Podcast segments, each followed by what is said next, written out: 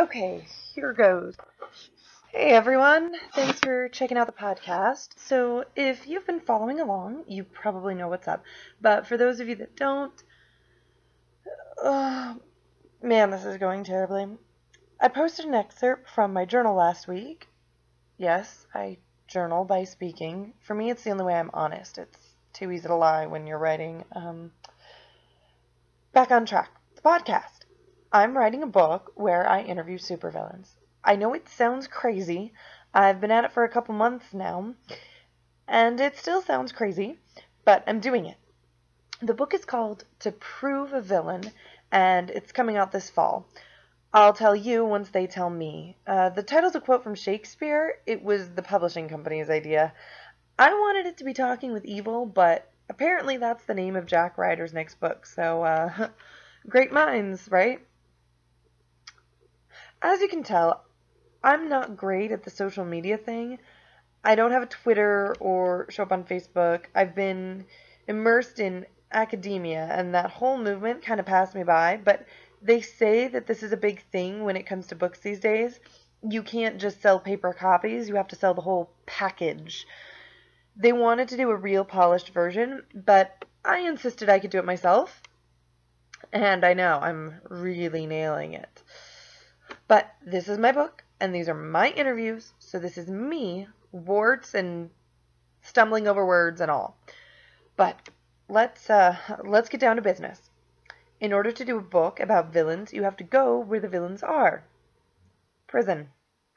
I started writing letters to places like Stryker's Island, Arkham Asylum, Belle Reve. Yeah, I know, but trust me, people are more likely to actually read a letter in the mail where they can't just, you know, click delete. It's weird, but it works. I also called and emailed, but it was a letter that got a response. Take that, social media. So it was the new warden at Iron Heights. They'd gotten a bad rep from their old warden, a uh, Mister Wolf, and they were trying to change their image. She thought this might be good P R, and it was certainly good for me. I put in requests to talk to inmates. I sent messages, gifts. For weeks, I came to the prison day after day, always going home disappointed. But then one day, it all changed. I got a yes, and ugh, what a yes it was. Leonard Snart, Captain Cold, leader of the Rogues, had agreed to a meeting. I couldn't believe it. The prison set up the rules. I could only bring in my recorder, and only ones that had been, you know, inspected and approved.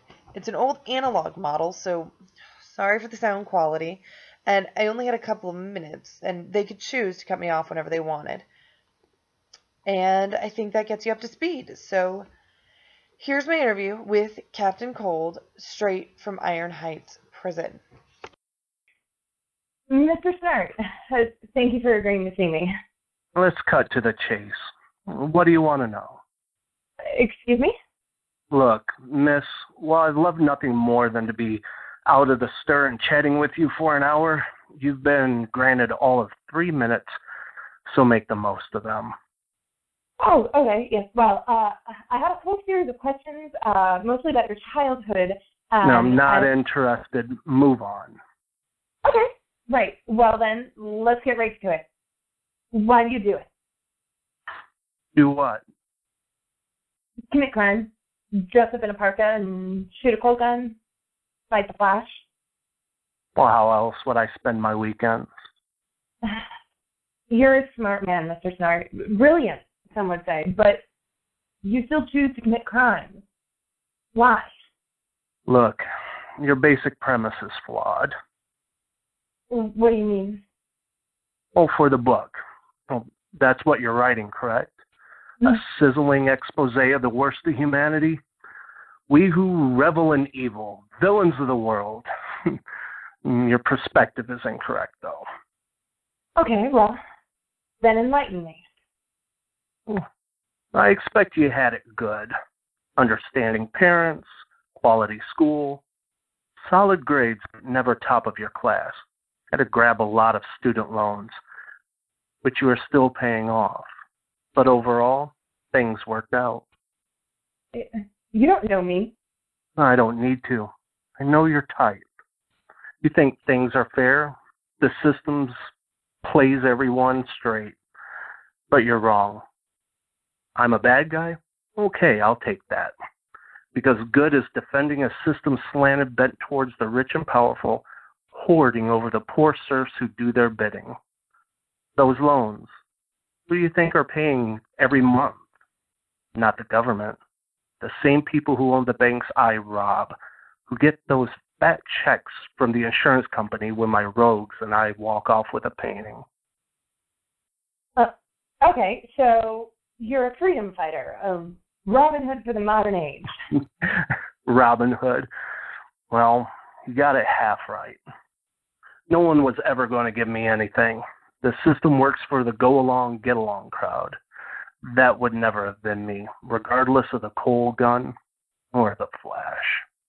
Well, what about uh, the family business? Oh, you're alluding to my father.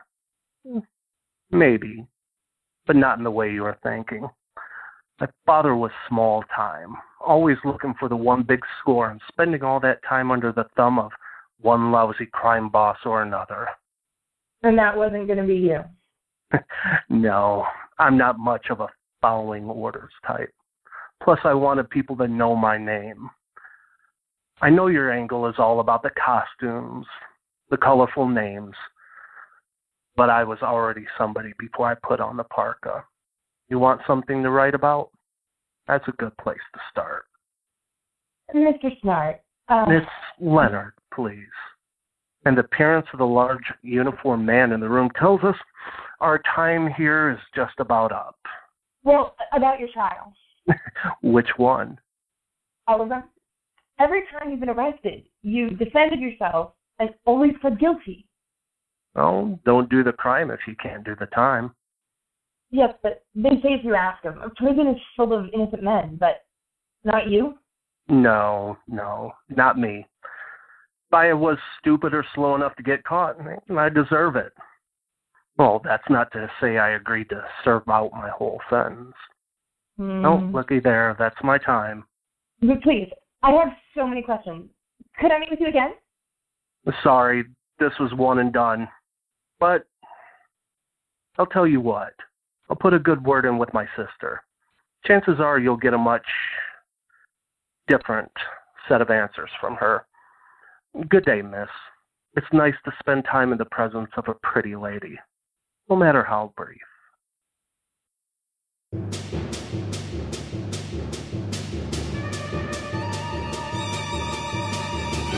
Legible Scrawl presents To Prove a Villain, Episode one, Captain Cold. Written by Kyle Olson.